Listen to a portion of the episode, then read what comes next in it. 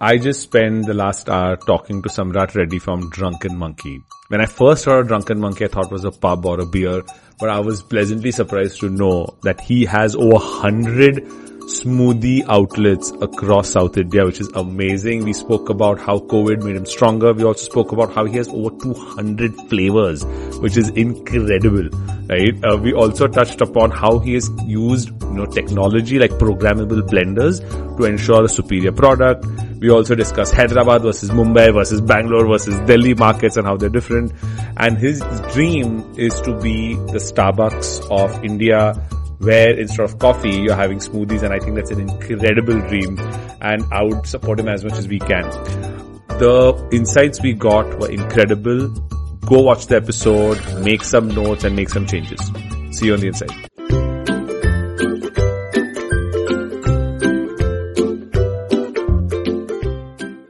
Drunken Monkey is such an interesting name. And when I first heard it, I thought it's either a pub or it's some kind of alcohol. But I was so happy to hear that it is healthy smoothies or smoothies. They may be healthy or may not be. What inspired you to name it Drunken Monkey? Okay. So, firstly, I'm not a believer of saying something is healthy, something is not healthy, or even marketing something as healthy. Because firstly, you need to understand the customer is wise enough to know what's healthy and not healthy. So smoothies is something which I love personally, and I felt there's a huge gap in the market when it comes to it being sold as a beverage. And smoothies are very good for you, not in terms of health, but in a lot of other ways as well. So monkeys, for example, have you ever seen a sad monkey? No. It's always like jumping around. It's always jolly. Nothing serious about it, but it's always having fun. And we humans are supposed to be advanced form of monkeys. I beg to differ. So what we do is we behave like monkeys, happy and stuff when we drink. So that's where the name Drunken Monkey comes from. It's asking us to go back to our roots, do what's right for you and be happy. Love it. I love stories of how brands are named and the emotion behind it, and there's logic and there's emotion, right? The emotion parts are a lot more interesting. You have over 200 smoothies. That is just incredible. How does your R&D process work? So our R&D started just with me first. That's before we started the company. It's around in 2015 that started researching extensively on smoothies. Before that, actually, in my MBA, I've done my thesis on smoothies. So 2006, nice. 7, when I did my MBA in Scotland, because I wanted to start a smoothie chain in India. I didn't happen to do it once I'm back. It took me 8-9 years to actually do it. But then when I actually got into working on the smoothies, I realized that everything I got of the material I could get from the internet and stuff is all based on the West. The fruits are different, how things grow there are different, everything is there different. So any kind of, even now, if you go online and look for a smoothie recipe, it's got berries, it's completely different from what the Indian market needs. And I felt a lot of smoothie companies from abroad, which tried to come to India and work as well, found it hard to really get smoothies which are Indian. So started completely fresh. Took all the fruits in the market and started experimenting on what blends do you get and what happens when you mix two kinds of fruits. What is the sweetness variation you need? What is the thickness variation you need? What can mix? What cannot mix?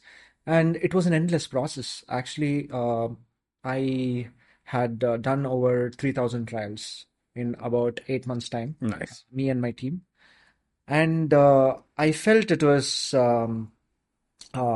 I was not happy to bring it to 20 smoothies. My question was, if coffee can give you 15 coffee drinks, one bean, we've got like 40 fruits.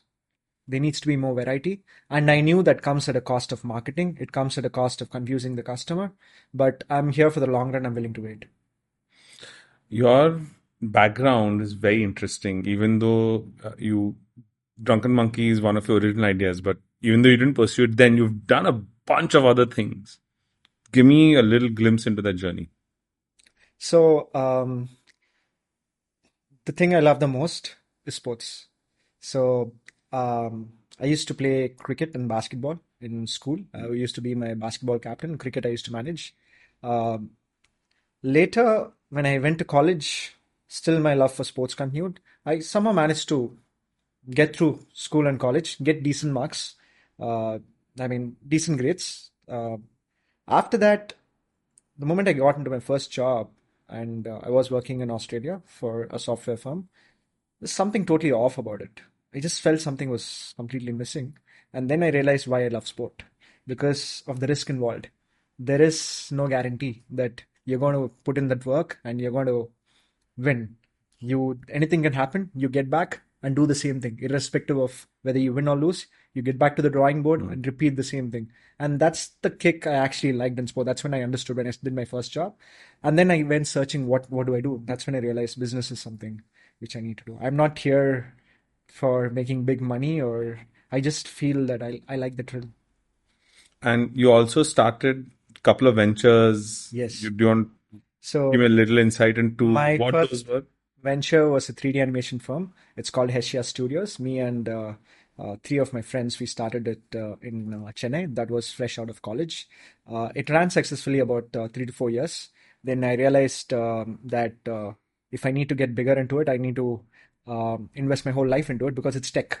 And without getting too deep into it, you're not going to make it really big. So that's when I had to make a decision, whether I want to continue with this or is there something more to explore. I just had a deep feeling that, there's more in business. I need to look at more. And then I did a bunch of things. I have no clue why I chose those things. Whatever came my way, I just jumped right into it. It's including steel business and leather manufacturing and some oil wells in Tulsa.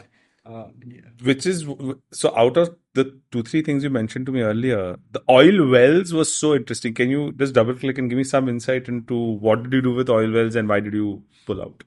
See, in around 2012-13, we were looking into, me and a friend of mine again, we were researching into windmills actually. And we had some projects which we wanted to go ahead and invest in. And we were talking to a lot of people in the government also in India, back in Hyderabad. And then we came across another guy who has invested in Tulsa, and we found that a little interesting too.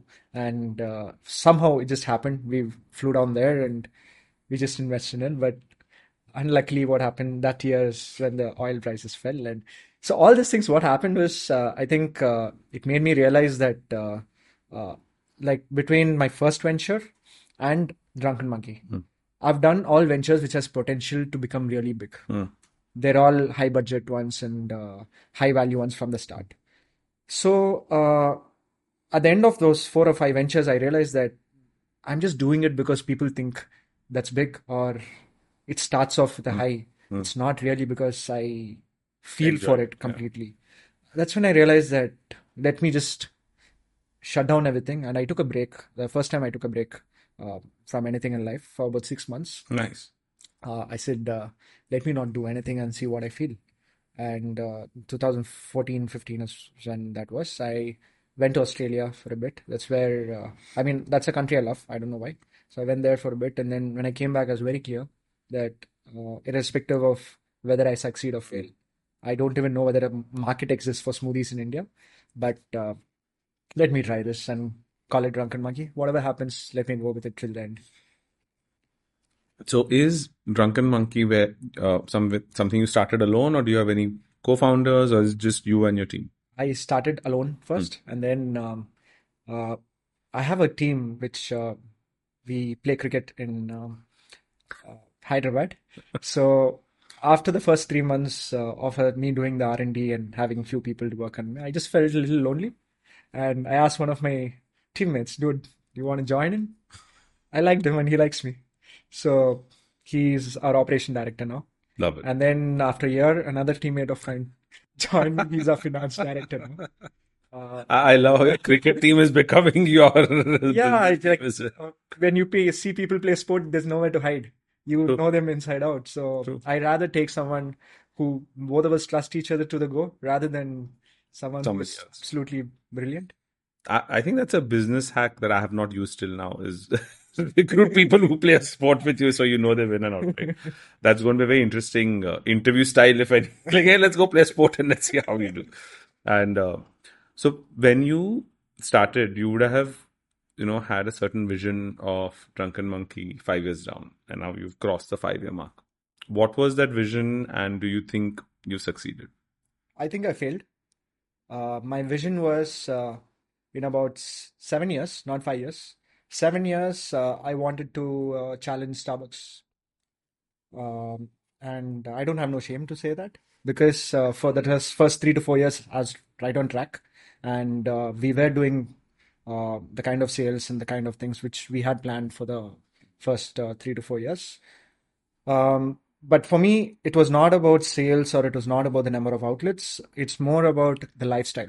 It's about people wanting to have smoothies and wanting to do it as something which they like, not because it's healthy or not because they need it. The moment you do something because you like it, then it becomes a continuous process. There shouldn't be any specific reason. So that's what I aim for, and that's what I was able to achieve initially.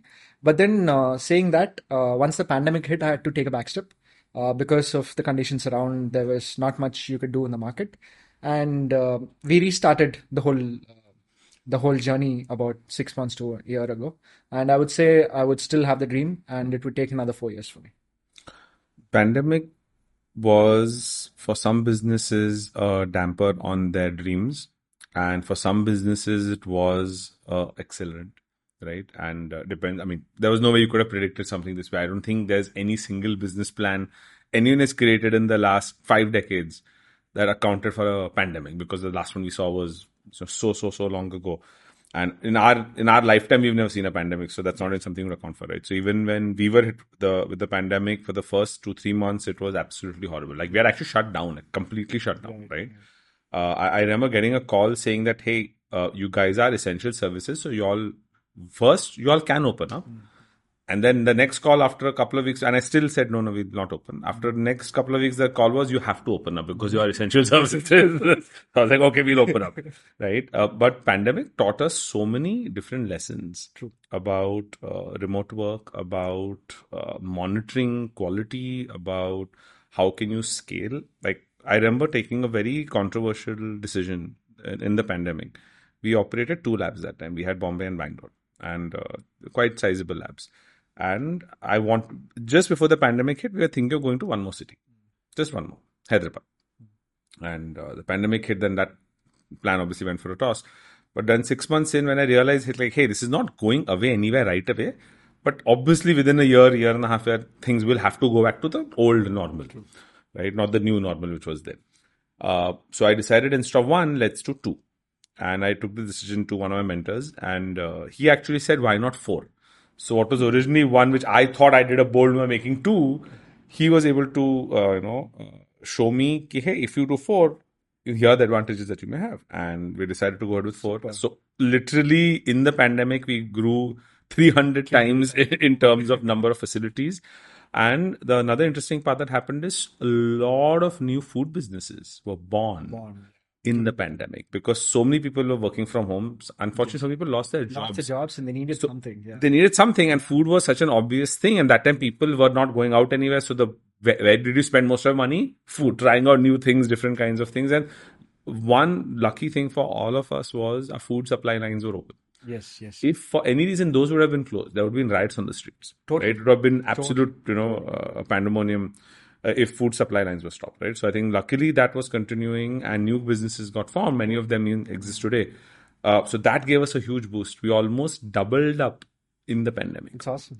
Because we also kind of bet on the fact that, hey, it's not just Bombay, Bangalore, that are the markets, that the other markets which are present. We were doing collections from everywhere, but sometimes people just want to test from a lab that is closer rather than sending a sample somewhere else, right? Yeah. So even though we had logistics and everything covered, that nearby, availability actually helped us scale really quickly. But it was such a controversial decision because that time other people are shutting down. They were letting people go. And, you know, they're like 4 labs that becomes 2. And we were just going 3x. And we did one more interesting thing. We decided to go 5x on our sales team. Whoa. Which was another very controversial decision that we took. I wouldn't say controversial at all. I would say that it's a bold decision. It was, no. So I remember one of our, somebody from our ecosystem, a well-wisher, or maybe I don't know, well-wisher or not, but so to say competitor. I remember him calling you up and says, hey, I see that you're hiring reference center, you opened all this. What happens if, you know, this goes wrong? And I was like, what happens if it goes right? And it didn't go right, luckily. Yeah, and no, but what we did is that downtime that we got, right? That slowdown that we got, we used it to strengthen our tech. We used it to strengthen our processes. Everything internal. You know, we came out of the pandemic 10 times stronger than we, you know, were going in.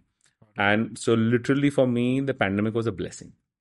See, right? It may not be true for everybody. No, it is true for me, actually. Ways that numbers can't define. Because if you ask me to choose, what would I rather be? I mean, would I be in this position I am right now?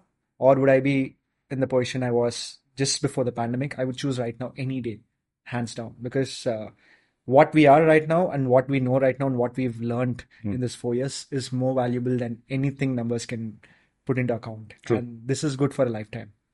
I'm like 10 times more confident of everything we want to do right now, though the numbers supported it more that time. So you're growing Drunken Monkey by leaps and bounds. Today you have 100 plus stores. Yeah. When you started your first store, did you ever imagine that, hey, within such a short period of time, we'll be able to get to 100? Was that a part of the dream? Or it was a part of the dream. Okay. But the first store itself was like 100 outlets for me. Okay. Because, see, I'm a kind of a guy who likes to get involved in every single thing initially. Because for me, anything I do in a business, I need to know what's happening. After that, I delegate. So probably even including painting the walls. Nice. I get involved. And once I do one store, then I know. Then I know what goes wrong in any other store kind of thing. So the first store was beautiful. I mean, beautiful in the sense it was a nice experience for me. Because I've never done anything in food before. And it was like a new baby. And then immediately after the first store, I was very surprised that the first two months we did really good sales. And I didn't expect that, actually. Because it's a new thing which we're selling. And so what I used to do is I used to sit in my car outside on the other side of the road, and I'll notice the store for like 4 hours or 5 hours every day evening. I'll see what the people will be walking. They'll look at the board. They'll think, what is this? Drunken Monkey. And then they'll walk. Maybe the 5th time they come, they go in. So my experience of the first store, they gave me a lot. The moment that sale was good in the first 2 months, immediately I put up five outlets. Wow. In the next 4 months in Hyderabad. So this was to prepare the franchisee model, or to prepare a model for which I can scale up and try to build up systems. Over the next 9 months, I had built up systems to make it work. Mm. The moment that was done, I immediately expanded in Bangalore and Chennai. Actually, Hyderabad was not my biggest market, Bangalore and Chennai, but I didn't want to start in Bangalore or Chennai because over there, if you do something good, people will copy you fast. So I wanted to do it in Hyderabad. No one copies you. And then move it to... That's an interesting thought. So yesterday we had a food founders club meeting, as I was telling you, and there were 40 food founders. So somebody told me, they said, no, Ashwin, how many salespeople do you have in Mumbai? I said, about 25. I said, he's like, how many do you have in Hyderabad? I said, about 6, 7. He's like, make Hyderabad 20, 30 or 40. I'm like, what do you mean? He's like, Hyderabad market is growing so quickly. He's like, it's going to overshadow Mumbai very soon, if not already. Like the number of new things, new restaurants, new concepts coming up is so high that it's the speed at which it's growing, it's actually faster than Mumbai is what that guy told me, which was very interesting insight. And luckily my sales head was right there. I told him like, hey, why don't we take this insight and see, whether we should, because right now we're focusing on spreading across India. Right. So while we're doing that, we should not ignore major metros, right? So we have actually now decided to double up on our Hyderabad team. So now it's going to go from like 7, 8 people to about 14, 15 folks. What is the major difference you see between a Hyderabad and a Bangalore or Mumbai? See, for example, I have my parents based in Hyderabad and I did my schooling in Chennai.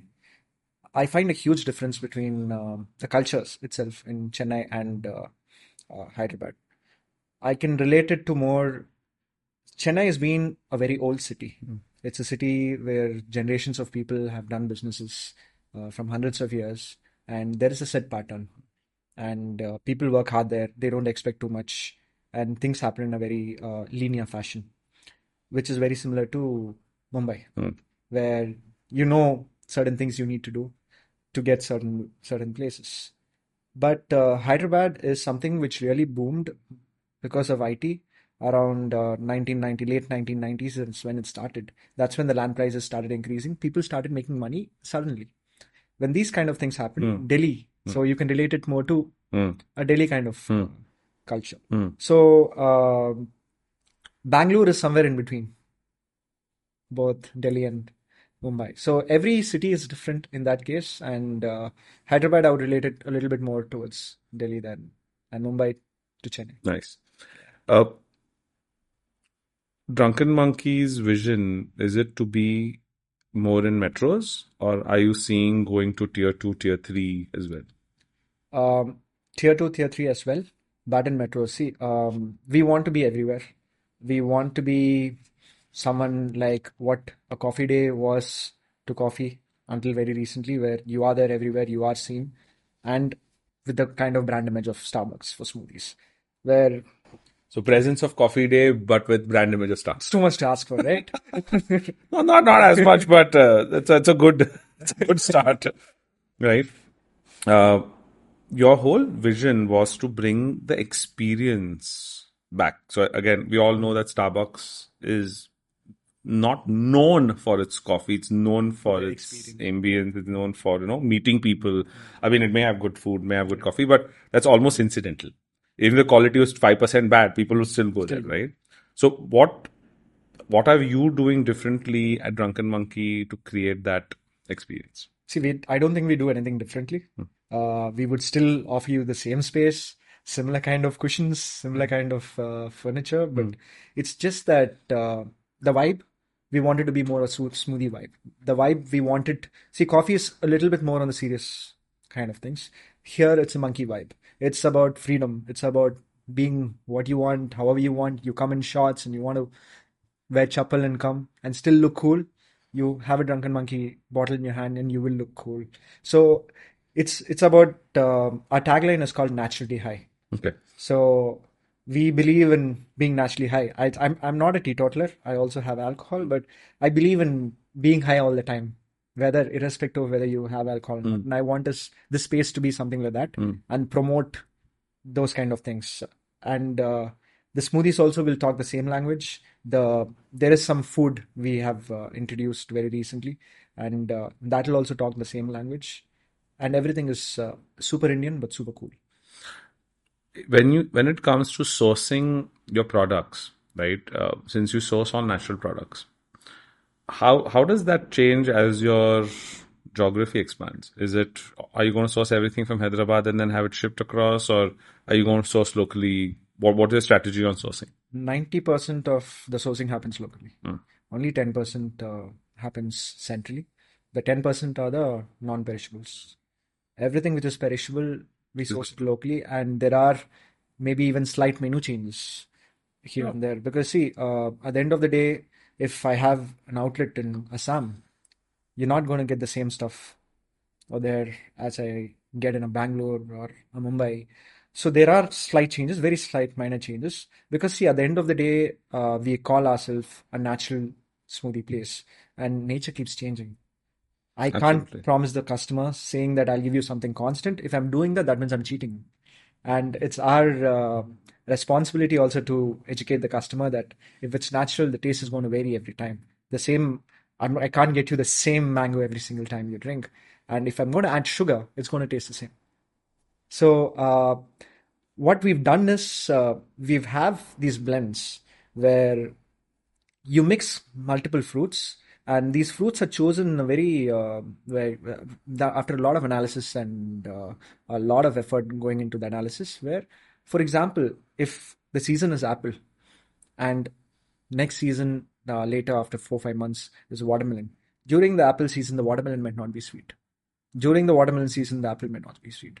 But if you have a fusion of mixing both, still get a similar outcome. Nice. So there are a lot of things we do like that, using a lot of dry fruits, like figs, dates, raisins. Even these kind of things can naturally give you a similar kind of taste without compromising too much on anything else. So that's the work we put in, and that's what is. See, no matter what happened in the pandemic, or no matter what happens with our every individual outfit, for us, the product, the amount of work we put in the beginning, that will take us ages, because I think this product has been there. It's not something I invented. Fruits have been since man was born, and juices or smoothies have been there for centuries. I just am packaging it in a better way and bringing it to people and putting it in the right format. So this is a market which is going to stay forever. It's how well we use it is going to matter how well we do. There is a new culture of boba tea. I don't know if it's a fad or if it's going to be there to stay. That's come up, right? Now, boba tea, suddenly I'm seeing 10 new outlets in boba tea coming up almost every 2 months. There are 10 new things popping up. What are your thoughts on boba tea? It's an interesting beverage. Had it a couple of times in Indonesia and stuff. So, see, before this, about 4 years ago, milkshakes were the thing, right? And 5 years before that, ice creams were the thing. So, these products which are coming, which have a lot of sweetness, I feel their lifespan doesn't last for more than 4 to 5 years. And during that time, if you are really going to invest into it, then you can make big and you can make some money. But generally, the lifespan of these products, it wears off. It's like fashion. Like, you have something in fashion, it's the coolest thing, and then it changes, because it's not something which like, the moment you add things very unnatural to any product, the body gets used to it after some time, and it rejects it later. So people will take this much of time, they'll enjoy it. After that, enjoyment will go up. So I had kind of predicted the whole boba tea thing about 1.5 years ago, when it wasn't such a big thing. And I'll tell you why. I was at one of the food exhibitions, and there was this company that was bringing in machines, was selling those popping bubbles, tapioca, and they're like, we have all this ready. And you take this, you create your own brand overnight. We give you everything. Like, we are your single 1-point supplier. So if you ever want to know if there's a gold rush, one of the indicators are how many shovels are being sold. That kind of a thing, right? So whenever there's a gold rush, go for making shovels, because that's the person who actually makes money. Yes, yes. As a person searching for gold, you may not, but the guy selling you shovels will. Will know. So I don't know if boba tea places are making money, or I've not gone into the economics of it. But the person selling all the equipment, he's definitely gone. He's gone. So the point is, a lot of these fads will come and go. Do you think that smoothies is a fad? I don't think so. I don't think so, because for it to be a fad, first it had to become big, right? I don't think it's become big yet, at least in India. It's probably maybe in the West a little bit, and maybe in the US a little bit. But I think it's something which will stay. It's going to have very linear growth. It will coincide with how the world is going as well. See, if you see compared to 7 to 8 years ago, a lot of people right now are talking about mental health. A lot of people right now are talking about a lot of different things which they never used to speak about before. Parents about 10 years ago used to tell children, you need to study, you need to do this. Now parents are telling them, you need to be happy, you need to figure out how to put your head in the right space. So the world is changing, and so will the products follow. I think our company is ahead of its time. So if we manage to stay there, and if we manage to keep our head straight and do the right things, we will cater to the market, and it will be something which will match to what the people require. And it will be cool too. It will not talk about health, but it will be what they will tend to eventually. So there are a couple of new ventures which I saw recently, which are promoting like smoothies at home, but it's a powder that you put and you add water, milk, and you just blend it, and it resembles like a proper blown smoothie. I've not tried it yet. Very interesting, because the ad has been like following me around for now 3 months. So Maybe because the ad pressure, I may end up trying it. Have you tried it? What are your thoughts on that? I've tried a lot of other things, like a lot of things with smoothies. So. Of course, that's your backyard. Yeah. So I'm very sure you have. So I've tried that. I've tried dry freezing the fruits, everything. It's just that if you pluck a mango and eat it off the tree, versus you take a mango from the supermarket, versus you cut it, keep it in the fridge for 5 days and eat it. There's a lot of difference. So. Apart from the nutrients and everything, there's something called liveliness of a product, liveliness of food. And the more live it is, the better it tastes. So, see, for example, Raw Pressery also sells kind of smoothies, but it's a different kind of... Correct. But for me, what you do fresh, it's like you having home food. You having home food versus you having processed food, right? No matter how much you say that it's 100% natural, it's got the same nutrients. Yes, technically, in terms of the formula, in terms of what your body gets, yes. But how alive you feel, it's different. And food is not just about the technical part of health. It's a lot more about... It's a lot more. So... What other health trends are you seeing in your space? Like, are people coming and asking you for sugar-free smoothies? Are they asking you for protein, infused smoothies or anything of that nature? Are you seeing any other micro trend within the smoothie space? We have everything. We have protein smoothies. We have all smoothies are sugar-free. There's no sugar added. And we have like detox smoothies. We have hangover smoothies. Nice. Where, that's a good one. You drink all night and you have the couple of smoothies. You'll feel better. I'm not saying you'll feel fine. You'll feel better, and like you have hydrators for a hot day. So like different kinds of options. The options are there, and see, even these trends, they are very seasonal. Like I've seen people come in probably December and have certain kinds of smoothies. I've seen people come like in January and have completely different kinds of smoothies. Mondays, Tuesdays, you have detox. Fridays, you indulge a little bit more. So it all depends on the time and every person, I feel. There's one thing I realized in me understanding the customers who come to Drunken Monkey. Every customer cannot be just segmented into one person. Every person has multiple personalities. And we are a product which can cater to him at any time, any point of the day and based on his mood. So it's a very, marketing has to be very simple and straightforward. For us right now, it's not that simple and straightforward because we have so much on our plate. And that's a challenge we are willing to live with. And we don't want to strip ourselves from what all benefits the smoothie can give and just say, okay, we're going to give you just this, these things. Because I still strongly believe that there is a need for all this and it will eventually come through. You mentioned when we were talking in the green room about automation that you're using in your business, which I was quite surprised when you said, oh, we have a programmable blender. I'm like, one sec, aren't blenders like press a button and you just go like, and it's done. Give me a little more insight into programmable blenders. I mean, that's pretty interesting. So, see, my first blenders were from China and just to experiment a lot and stuff. So we figured out that the blenders, each time they blend, certain fruits blend in a certain way, different fruits blend in a certain way. But the ideal blend for a smoothie, it has to be thick enough, yet smooth enough. It shouldn't be too watery. It shouldn't be too flaky. So these kind of things, for example, it was difficult to get if I'm adding multiple fruits of multiple compositions. Like, for example, dates and figs are pretty thick compared to a pineapple or a watermelon. And then apple and dragon fruit, these things come in between. So we managed to get to a company in Germany which provides us these blenders. And what you can do in this blender is you can actually program it. So there is, for example, we have 50 RPM to 1000 RPM. The blade rotates and you can time it. So for the first 20 seconds, what happens? It rotates at this speed. And then from 20 seconds to 40 seconds, it accelerates. So you can time the acceleration as well, so that when you accelerate, what happens is, so whatever the smoothie contents are, they slowly start going up. So the heavier particles come down and then they get cut. The lighter particles are up. And then when the acceleration is done, it suddenly stops and then everything comes down, again mixes it. So this is the kind of customization you can do. And we have like multiple customizations available for the different kind of fruit combinations we use.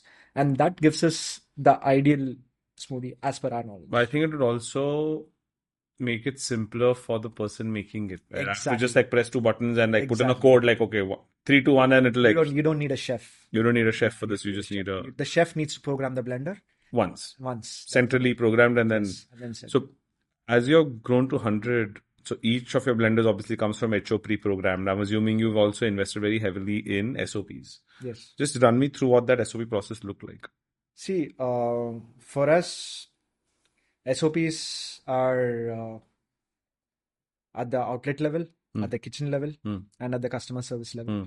So the most important thing is first at the kitchen level, because the product is something which you cannot go wrong with. So it starts with how you source your raw materials to having these regular checks on. So we have a weekly check on every outlet, on every single aspect of what they're doing. And it's a surprise check generally, where and we check from A to Z of the whole kitchen and see if it's as per the order of what the kitchen is supposed to be. And then on the making process.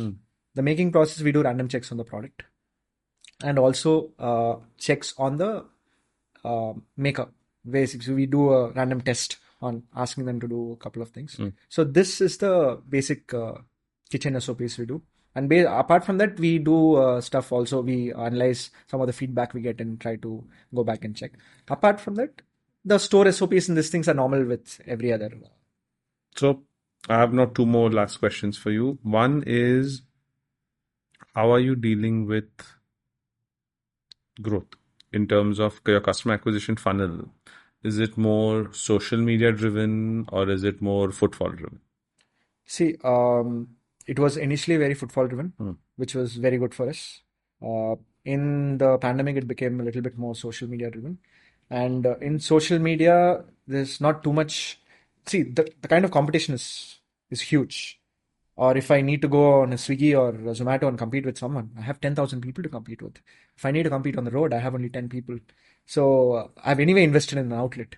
I've put lakhs and lakhs of money there. So that's my preference of competing with people, not the online where someone has not invested the 10 lakhs and he's investing the 10 lakhs on the ads over there.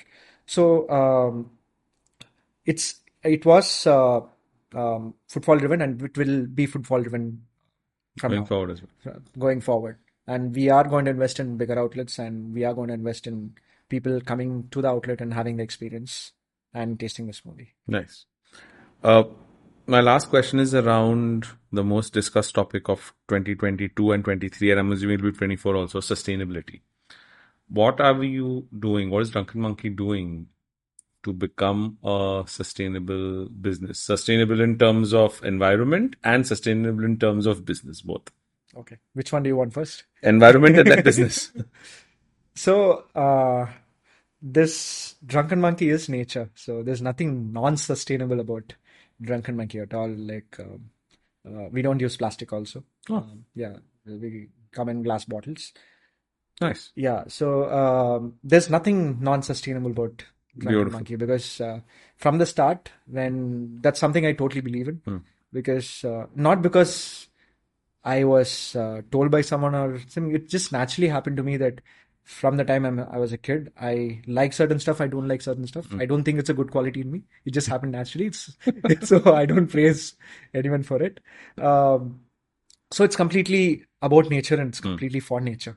And the monkeys are mascot and taking it forward. And about Drunken Monkey being sustainable, see, till now, we are a company which is bootstrapped. And just before the pandemic hit is when we were looking for the next stage of, okay, let's look at... getting some money into the company and take it to the next stage. Like eventually we would want to get out of franchising and own more and get control of a lot of things and take it to the scale we want. So that has been slightly postponed and probably it'll happen in the next year. So I don't have a problem with sustainability at all because our plan is very clear and irrespective of whatever happens, the problem is going to be like, where do you get the solution from? And the solutions are all there out there. So when you mentioned raising funds, now for many food companies, fundraising is almost something that they think, oh, nobody invests money in food. At least this used to be the sentiment maybe 5 years ago to 10 years ago. But now slowly that mindset is changing, right? What is your thoughts on raising funds in terms of, is it difficult? And at what point do you think a food brand should raise funds? I can't talk for others. I can definitely tell you my point of view. When I was in my second year, that's when we started growing in Bangalore and Chennai. I was approached by a few investors who wanted to invest and but then I did not go through. Because there's still a lot of experimentation which was still pending from my end, and I was not comfortable with other people's money being there when I'm taking few risks along with that. So for me, it was more about me setting the base perfect where I can launch and I don't need to really think about the base anymore, because what I was doing was a new product for India, and I'm looking at a new market itself in India, and there are a lot of ifs and buts. And there's nothing actually right and wrong. Something can work, something cannot work. It doesn't mean it's right or wrong, because there's a lot of factors which are affecting it. So I just wanted that freedom initially for me and my team to make the decisions we want and fail how many other times we want without being under pressure of failing. Because one of our biggest mottos in a company is, if you're not failing enough, you're not working enough. So nice. I think we are more, we failed enough and we've learned enough to know that we know where to go now. So even now I'm saying in a year's time, because I just need still a little bit more time. So I'm not a guy who's looking at growth. If not growth, I'm going to die. If not growth, I'm not a success. I would do whatever is required for the business. For me, the only goal and the main goal is to make smoothies into a lifestyle in India. And I would do whatever it takes. If it requires funding now, yes, I'll do it today. If it doesn't require, and if it requires 1 year, I'll do that. It doesn't matter how much money I make or I don't make money at all. As long as I reach the goal, I'm happy. What is the biggest life lesson you've learned after you've started Drunken Monkey? Interesting question. I thought I knew a little bit when I started Drunken Monkey. The biggest life lesson I learned after I started Drunken Monkey was I knew nothing. That's the biggest life lesson. It's surprising how humble you become once you especially start, right, something. And when you're working somewhere, you may feel like, in this field I know everything, which is good, which is your craft. But as a founder, you are not supposed to know only this. You're supposed to know all these things, right? From HR, legal, accounts, this, that, everything. Quality control, R&D, store management, franchisee management, loans, everything, right? And it is when all of this comes your way, you're like, one sec, I don't know anything about this. And how quickly you have to learn, True. Right? And if you're able to do that fast enough, and you don't need to know 100% of everything, you need to know enough to take a good decision. True. And sometimes that enough could just be 10%, 15%. You don't need to understand entire finance. True. You don't need to go through a 4-year MBA to learn how to manage your books, right? You don't need to go through a 2-year MBA course to learn how to do sales and marketing. Or you don't need to be a food tech to learn how to do quality, right? But when I founded my first company and until today, I learn new things every single day. There's so many things I still don't know. And I am so happy that I don't know these things, because a very exciting part of the role is that you get to learn new things. 100%. Whether you want it or sometimes even if you don't want it, you're challenged. There is a thing that's come in front of you and you're like, crap, how do you figure this out, right? How do you, So, and that's one of the few perks of being a founder is the ability to learn new things, or the... the fact that you have to learn it for survival, if nothing else for survival. There's no other option. There's literally no other option. So, Samrat, the concept you've come up with is amazing. I think, the ability that you've, displayed in growing your brand from 1 store to 100+ stores with your own and franchisee. What is your vision for 5 years from now? Like, I know you mentioned Starbucks, right? Like, I wouldn't be a competitor to Starbucks. But in terms of the smoothie culture, what change are you expecting to bring in the country? So, I want conversations on WhatsApp to change. Okay. Let's go have a smoothie. Let's catch up for a smoothie. Nice. Something catered for a coffee on train, yeah. Smoothie. Nice. Lovely. I want conversations at home to change. Where's my smoothie? It's not about Drunken Monkey. I want people in the gym to talk about it. Like, let's go have a smoothie after this. Where's my smoothie drink? And it's not going to be, I don't want it to be a beverage. I want it to just be a part of life. And that's the dream. And I feel like I'll be bored if I don't look for doing something which is going to change something. There's so many of us doing so many things. Unless I'm doing something which actually is going to be difficult and actually is going to be exciting, what's the fun in? So the interesting part is one of the changes that I've gotten into my lifestyle over the last 2-3 years is, funny enough, smoothies, and it's something I have every morning. Super. Because it's just now, instead of the morning coffee, it's now become the morning smoothie. And I look forward to it because I make it slightly different every day. Since I'm making it myself. Yes. So now I've invested in a good blender. I've invested in quality ingredients. Now I have I can put this also. I can do this. I can put maple syrup. I can stop whatever, right? And it's such a fun part where I could just have a coffee, which is lovely. Yeah. Press a button, something comes out and you drink, right? And it's the same stuff every day. But that smoothie, even though it takes 3, 4, 5 minutes to make, it's something fun. Right? And it's something easy to eat. You can take it on the go. Like, in case I'm in a rush, I can put it in a takeaway cup and go. And that concept of eating on the go, I think, is also steadily coming up, right? Which is interesting. And with your dream, I think the way India is going to spend time outside, it doesn't always have to be meet for a coffee. It can be meet for a smoothie. And I think it's also moving towards a healthier lifestyle. Yes. Because also if I'm... Sustainable lifestyle. Sustainable, healthy. And people who I know personally, who have smoothies instead of just a coffee, or are healthier. Yes. Health is a big part of what they do. They don't have a smoothie because it's healthy, but smoothie is a part of their lifestyle because they're focused on health, and right? Makes them happier as well.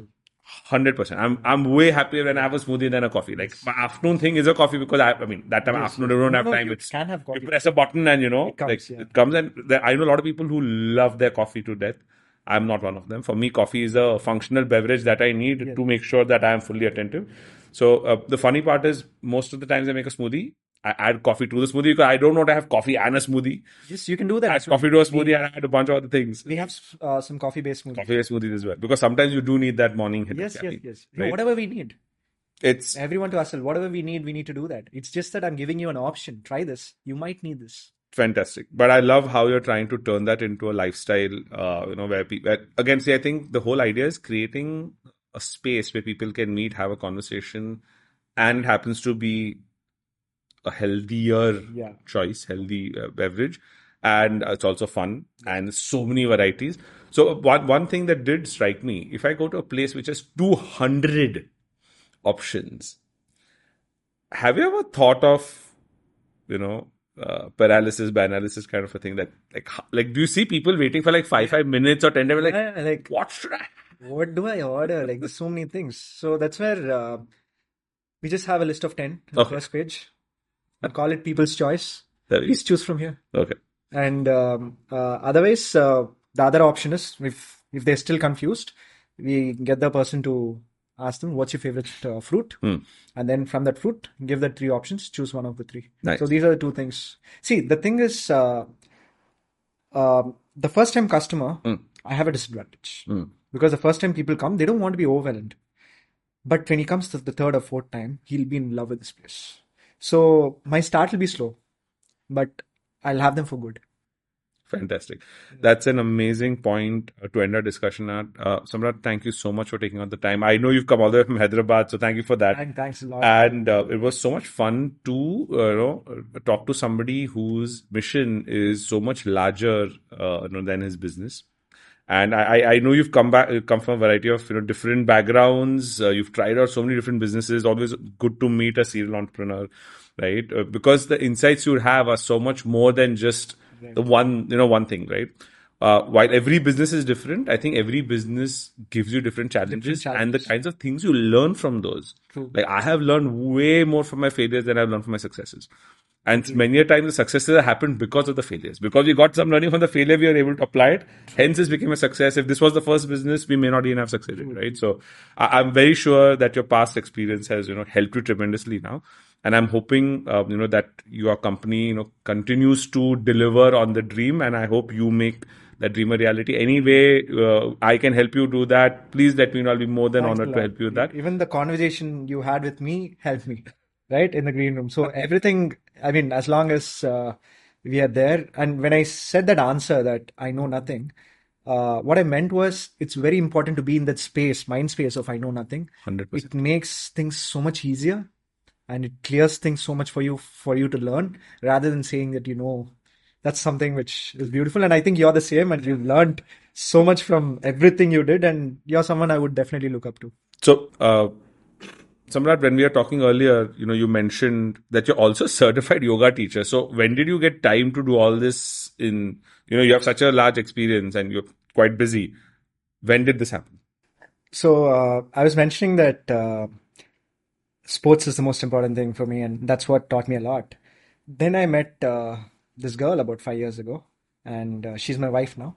So, and I kind of figured out that what all I used to do through my food, through my sport, and maintaining my kind of mental space, she used to do it much faster. And I was like, this can't be true, because I thought I was very, very effective in what I'm doing. This can't be true. How can she do it faster and more easier without even taking that much of effort? And then she's actually a yoga teacher. Nice. And I refused to accept yoga. I refused to accept meditation. I was like, no, I'm not doing it. I can't sit in a place doing nothing. So for 1.5 years, I was dating her, but I refused to accept that side of things. Well, one final day, I was like, okay, I give in. And then that's when my journey started, where I still play sport. I started doing some yoga and meditation, and it kind of opened up a lot of other aspects of how a person can do things. Mm-hmm. You can do things X, Y, Z and ABC as well. And during the pandemic, I got a lot of time. And I spent 6 months in the Himalayas, and then I did another 6-month course of just one of the most advanced yoga teacher training courses. And it's just that I felt during that time, apart from strengthening the company, I've strengthened myself as in the core, I would say, where I can be super intense, but relaxed at the same time, kind of. Love it. It's just that I'm very blessed to have that these kind of opportunities popping up from here and there without me putting that effort into it, and luckily tripping into all these awesome things. Absolutely. I love how, our better halves can help improve our lives. So for example, my wife, her command over English will even, it's, I call her like a Shashi Tharoor level. Oh, it sends it 5 minutes with her, you'll have to open the dictionary. But because of that, the way I speak has changed. Wow. My vocabulary has been updated. And when you change the words you use, it actually opens up different, a way of thinking differently also. Right. So that has definitely helped. And, so anytime I do a podcast, I do an interview, post that, I get a couple of feedbacks like, hey, you could have done this differently, you could have done this differently. So a lot of people, they talk to me like, whenever I interview people, it's never scripted, it's not before. And yesterday also I had an interview with, we had this Food Founders Club thing, and I was interviewing a friend of mine, and I had nothing on my hand, and one of my teammates, he was like, have you prepared for the thing? I'm like, no. And he's like, how are you going to go on stage and, talk? I'm like, you know what? It's just going to flow. But it's going to flow now because I've been doing this now for a while, right? But when I started, it did not flow. It did not flow at all. I was talking to another friend last night, and, she mentioned that, hey, I'm very inspired, what you're doing and this and that. But then she's like, to be honest, I'm a little jealous. I was like, what happened? What do you mean? She's like, I have been thinking of doing this even before you started. But you actually started doing it, and look how awesome you've become, blah, blah. I'm like, you know what, it's nothing. I'm like, I've written to her, like, you're overthinking. I said, just come, sit with you for 15 minutes. I'll help you push you over the edge, and I'll help you to start, a public speaking journey, whatever you want to do, about any topic. Her thing was, oh no, if I talk about this, who will listen? I'm like, you can talk about anything. There is somebody who will listen. It adds value to somebody. And for me, it's never been about who is going to listen. For me, it's actually been about me. This is about me. Yes. Because I get to learn so much from you. Right? I've gotten to meet somebody new. I've never met you before. So that's awesome. And I got to learn so much from you. And if somebody else benefits from hearing this interaction or seeing this interaction, that's literally the cherry on the top. But that's not the reason I do it. I do it because I want to learn. Right? If somebody else benefits, fantastic, right? So at the end of every podcast, I have this one standard line. I'll tell everyone that if you spend half an hour, 45 minutes, 1 hour listening to this conversation or watching this conversation, listening to this conversation, you need to take back home one thing, one lesson, one learning, something, and apply it in your life. That's because if you don't, you just wasted an hour of your life. Because this is not entertaining. This is not, if somebody's very entertained by this, I'm very happy. But you and I are definitely not getting paid actor money. We're not Bollywood, Hollywood. So this is not designed to entertain. It's designed to inspire, educate, something. But I don't know if entertain is the word. Everyone need not have experiences or failures to learn from. You can learn from other people. Right? You don't need to. Like, all of us are connected. Let's use the connections. 100%. Samrat, thanks a lot for making it to breaking the ceiling. This was a real honor, and I wish you the very best. It's my pleasure, and you've been awesome to me. Thank you so much.